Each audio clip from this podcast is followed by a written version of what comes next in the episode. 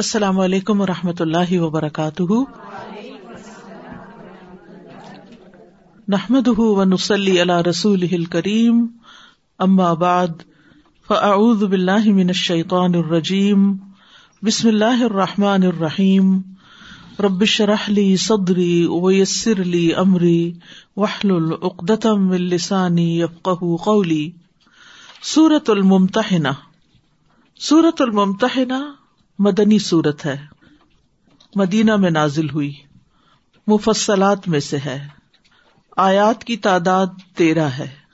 دو رکو پر مشتمل ہے۔ تین سو اڑتالیس کلمات ہیں اور پندرہ سو دس حروف ہیں۔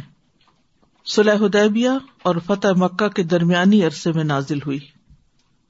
نزول کے اعتبار سے سورت الحضاب کے بعد نازل ہوئی اور ترتیب کے اعتبار سے اس کا نمبر ساٹھ ہے۔ نام ہے ممتحنا یا ممتحنا دونوں طرح سے۔ جیسے مجادلہ اور مجادلہ۔ تو ممتحنا امتحان لینے والی اور ممتحنا جس کا امتحان لیا گیا۔ یعنی ہا کی کسرا کے ساتھ اور ہا کے زبر کے ساتھ فتح کے ساتھ۔ اور اس کا نام یہ اس لیے رکھا گیا کیونکہ اس میں ہجرت کے وقت مومن عورتوں کے امتحان لینے کے وجوب کا ذکر ہوا ہے کہ مومن عورتیں جب مکہ سے مدینہ کی طرف ہجرت کر کے آئیں تو ان کا امتحان لیا جائے، انہیں جانچ لیا جائے۔ اور جب ان کا ایمان ثابت ہو جائے تو انہیں کافروں کی طرف نہ لوٹایا جائے۔ پچھلی صورت سے اس کی مناسبت یہ ہے کہ پچھلی صورت میں اللہ تعالیٰ نے منافقین اور کفار کا حال بیان کیا۔ تو یہاں یہ بتا دیا کہ پھر ان کے ساتھ موالات اور دوستی بھی نہ کی جائے۔ اور اس میں خاص طور پر لفظ ادب کا ذکر ہوا۔ رسول اللہ صلی اللہ علیہ وسلم اور کفار مکہ کے درمیان ہدیبیہ میں ایک معاہدہ ہوا تھا۔ اہل مکہ نے اس معاہدے کی خلاف ورزی کی۔ تو آپ صلی اللہ علیہ وسلم نے مسلمانوں کو خفیہ طور پر لڑائی کی تیاری کا حکم دے دیا۔ حضرت حاطب بن ابی بلتا ایک مہاجر بدری صحابی تھے۔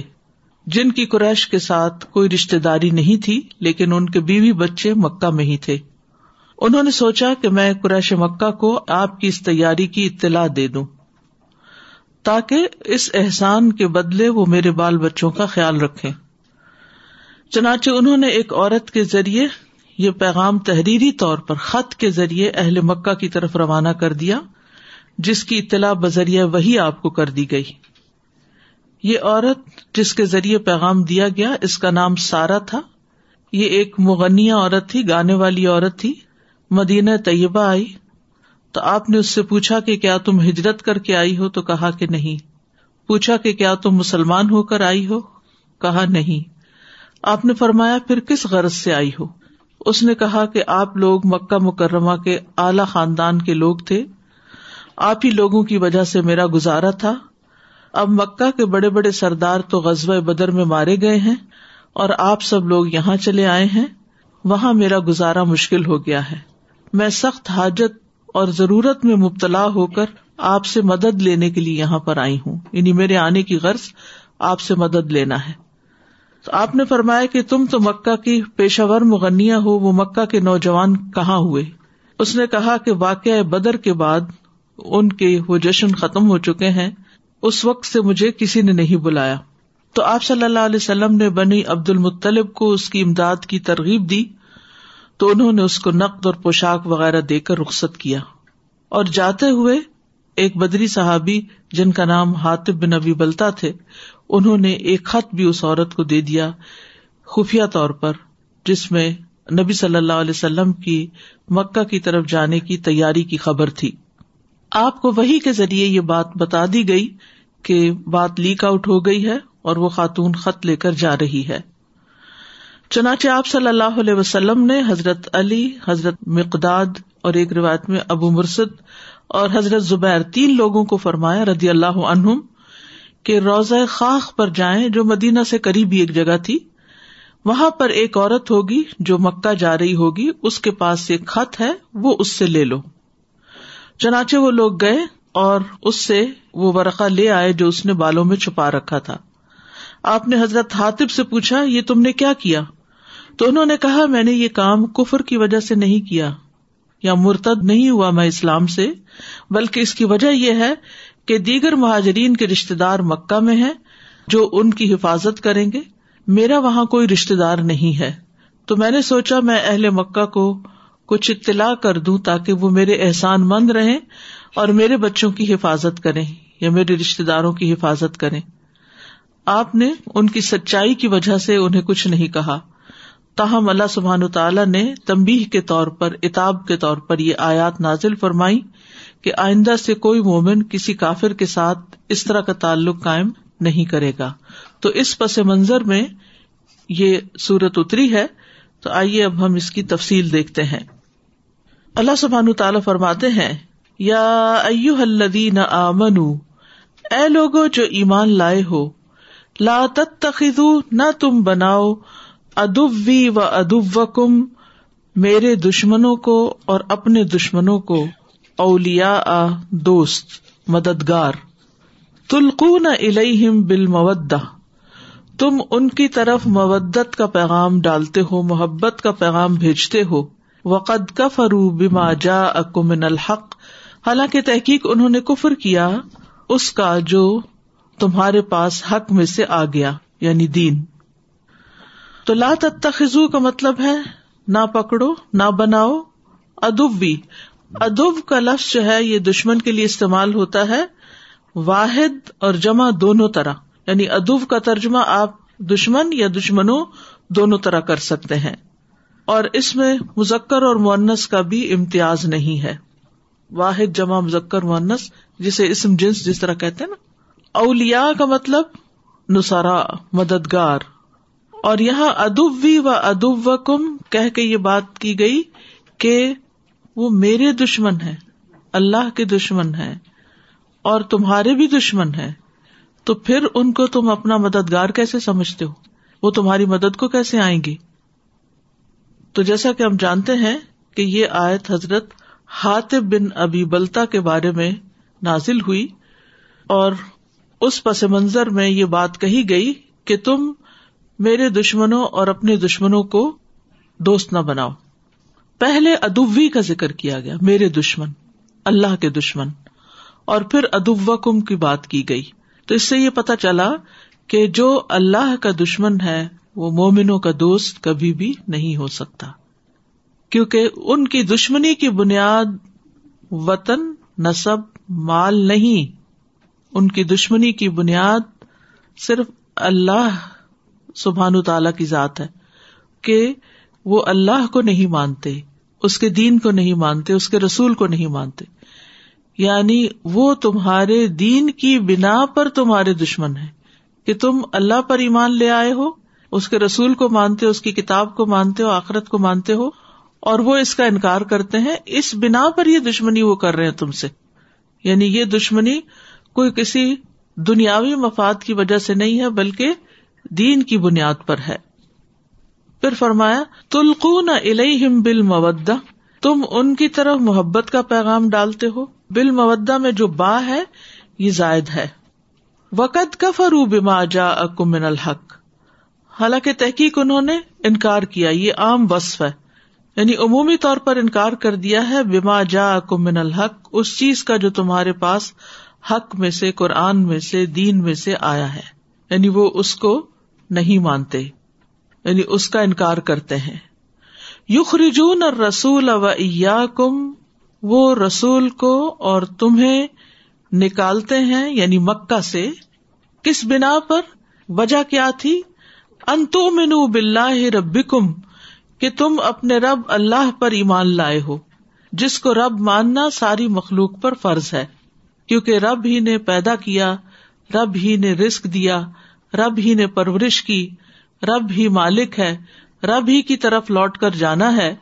ظاہری باتنی جتنی بھی نعمتیں ہیں رب نے دی ہیں، تو جب انہوں نے رب ہی کا انکار کر دیا ہے اور تم نے اس رب کو رب مان لیا تو اس بنا پر وہ تمہارے دشمن بن گئے ہیں اور تمہیں تمہارے گھروں سے نکال دیا ہے۔ اب کسی بھی بنا پر یہ بات درست نہیں کہ تم ان کی طرف محبت کا پیغام ڈالو۔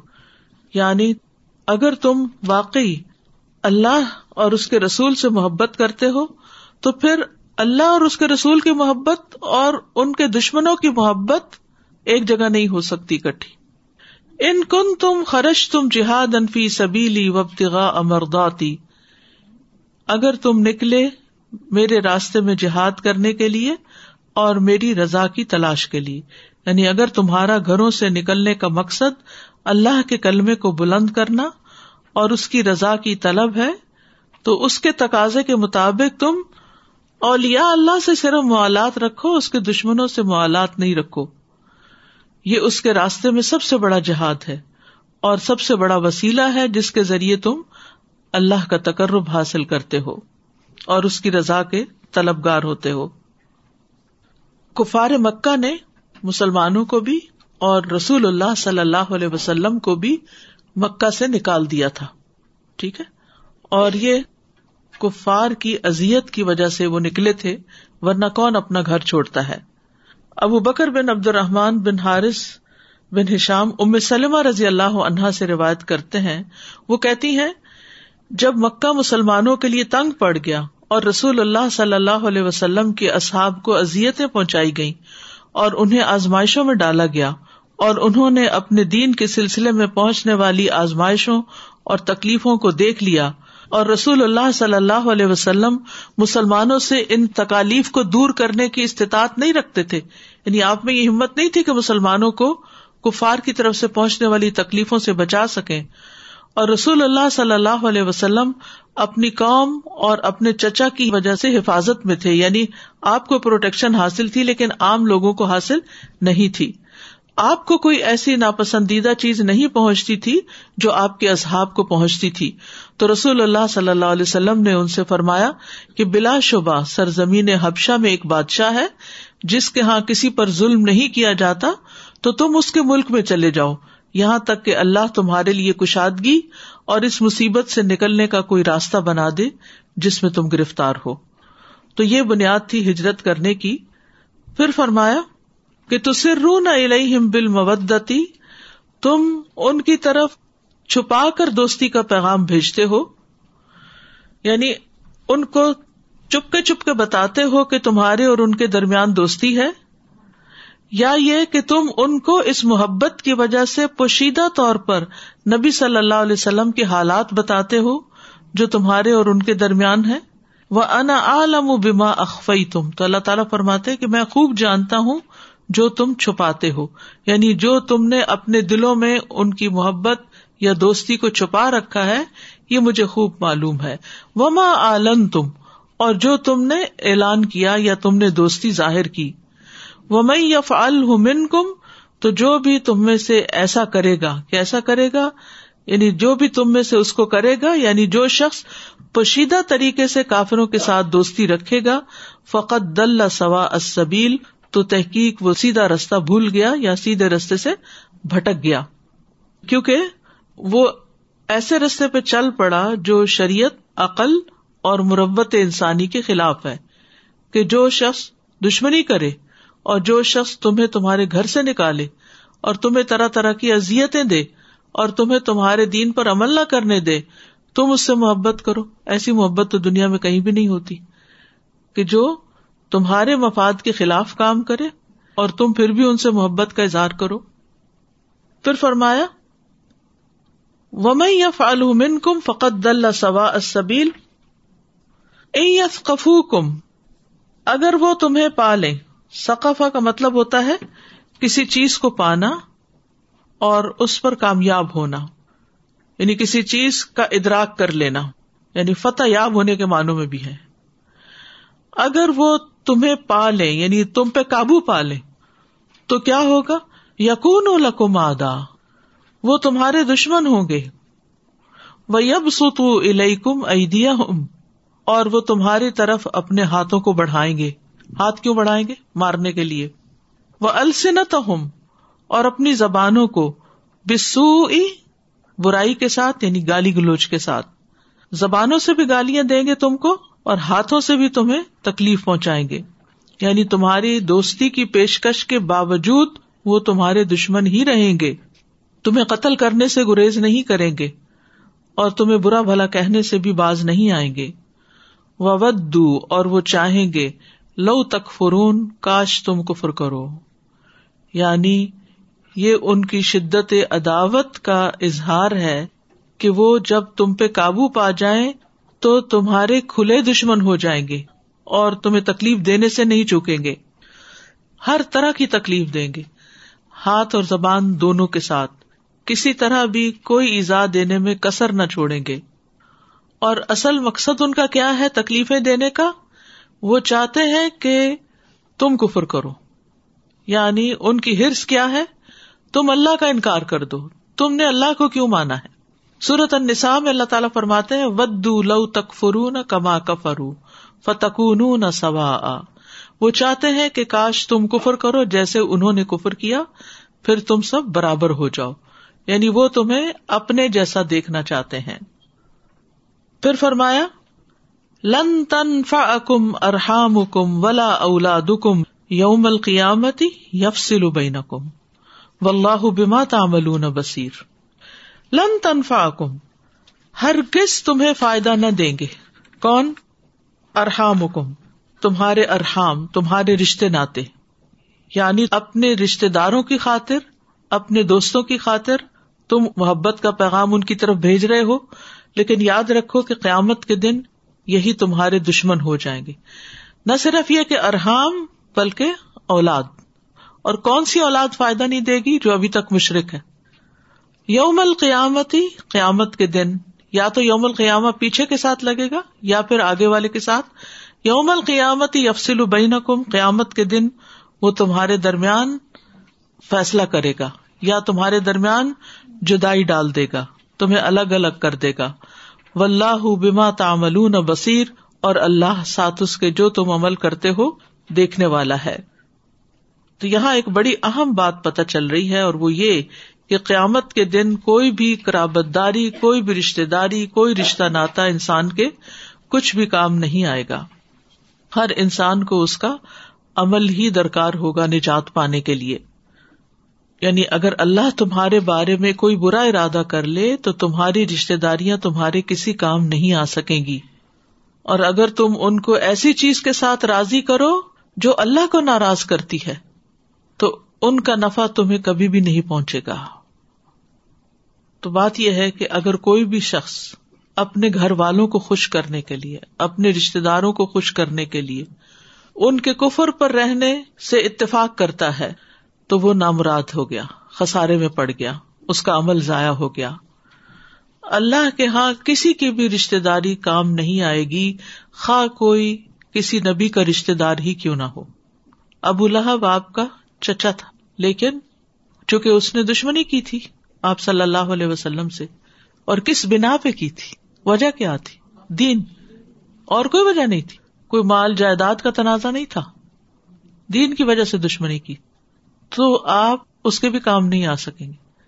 بلکہ قرآن میں اس کی مذمت میں سورت نازل ہوئی۔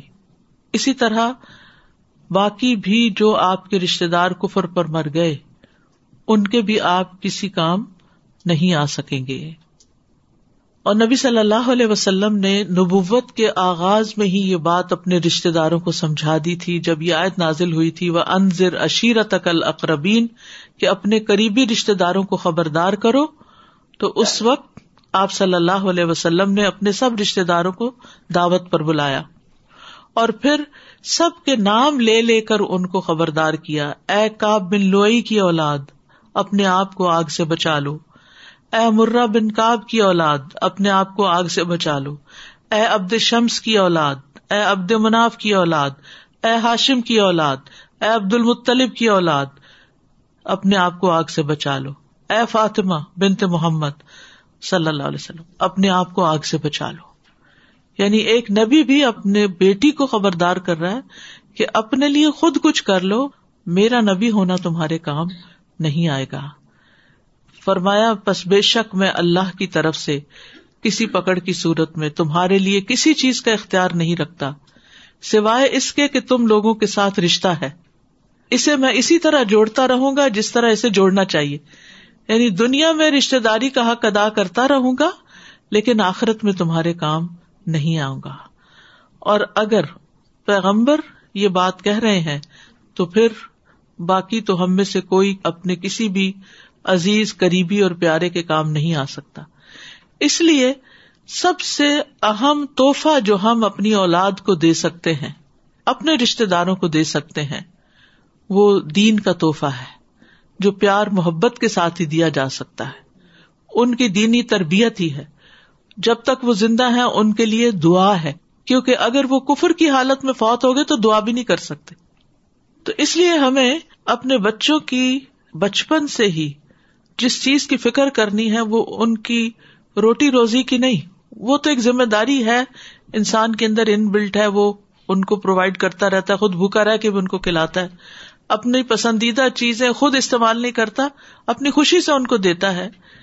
لیکن ان سب چیزوں سے زیادہ ایمان کا تقاضا یہ ہے کہ ان کو اچھی دینی تعلیم اور تربیت دی جائے۔ حت البسا ان کے اندر آخرت کی فکر ڈالی جائے، اللہ کی محبت ڈالی جائے اور رسول صلی اللہ علیہ وسلم کی محبت ڈالی جائے۔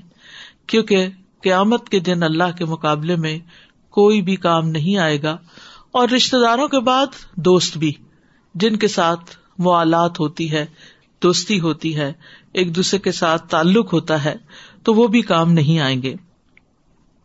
قیامت کے دن سب ایک دوسرے سے جدا کر دیے جائیں گے۔ سورت المومنون میں آتا ہے فعدا نف خف سوری فلا انصا بین ولا یتسا الون جب سور میں پھونک مار دی جائے گی، تو ان کے درمیان کوئی بھی رشتے داریاں باقی نہیں رہیں گی۔ اور وہ ایک دوسرے کو پوچھیں گے بھی نہیں۔ ایک دوسرے کا حال بھی نہیں پوچھیں گے۔ یوم یفر المر امن عقی ہی و امی ہی و ابی ہی و صاحبتی ہی و بنی ہی لکل امر امن ہم یوم ادن یغنی ہی جس دن بھاگے گا انسان اپنے بھائی سے، اپنی ماں سے، اپنے باپ سے، اپنے بیٹے سے، ہر شخص کے اوپر ایسی آفت ہوگی کہ جو اسے دوسرے سے بے نیاز کر دے گی۔ ہر ایک نفسا نفسی کا شکار ہوگا۔ ہر ایک اس دن اپنے مسئلے کا شکار ہوگا۔ تو اس لیے یہ بات ہمیشہ یاد رہنی چاہیے، اس کانٹیکس میں بھی اور ویسے بھی کہ قیامت کے دن اولاد کام نہیں آئے گی۔ دنیا میں انسان کو اولاد سے محبت کی ہوتی ہے؟ اتنی ان کی ہرس کی ہوتی کہ ہماری اولاد ہو؟ کیونکہ انسان کو ان کی مدد چاہیے ہوتی ہے، ان کی سپورٹ چاہیے ہوتی ہے۔ وہ جو کچھ کما رہا ہوتا ہے، اس کے وارث چاہیے ہوتے ہیں۔ اور بھی کئی دنیاوی مفادات ہوتے ہیں کہ اولاد ہم درد ہے غم گسار ہے وغیرہ وغیرہ۔ مشکل وقت میں کام آتی۔ لیکن یہ سب کچھ تعلق یہی دنیا کی حد تک ہی ہے۔ مرنے کے بعد کوئی تعلق باقی نہیں رہے گا۔ بس زندگی کے آخری دن تک ہے۔ جو ہی آنکھ بند ہوئی، سارے رشتے ختم۔ نہ کوئی قبر میں ساتھ آیا اور نہ حشر میں ساتھ ہوگا اور نہ حساب کتاب میں اور نہ پلسرات پار کرتے ہوئے ہر شخص نفسا نفسی کا شکار ہوگا۔ اس لیے اگر انسان ان کو ساتھ رکھنا چاہتا ہے اور فرشتوں کی دعائیں لینا چاہتا ہے۔ تو پھر دین ہی ایسی چیز ہے، ایمان ہی ایسی چیز ہے کہ جس کی وجہ سے یہ رشتے داریاں قائم ہوگی۔ حملت العرش ایمان والوں کے لیے کیا دعائیں کرتے ہیں؟ ربنا و ادخل ہم جنات ادن نلتی و اتہم و منسلح من آبا اہم و ازواج و ضروریات اے ہمارے رب اور ان کو داخل کر دے جنت ادن کے باغوں میں۔ جن کا تو نے ان سے وعدہ کیا، اور جو نیک ہوا، جو نیک ہوا، ان کے والدین میں سے، ان کی ازواج میں سے، اور ان کی اولاد میں سے، ان کو بھی جنت ادن میں داخل کر۔ تو صرف ایمان والے رشتے ہی اس دن ایک دوسرے کے ساتھ ہوں گے، باقی سب دشمن بن جائیں گے، دوستیاں دشمنیوں میں تبدیل ہو جائیں گی۔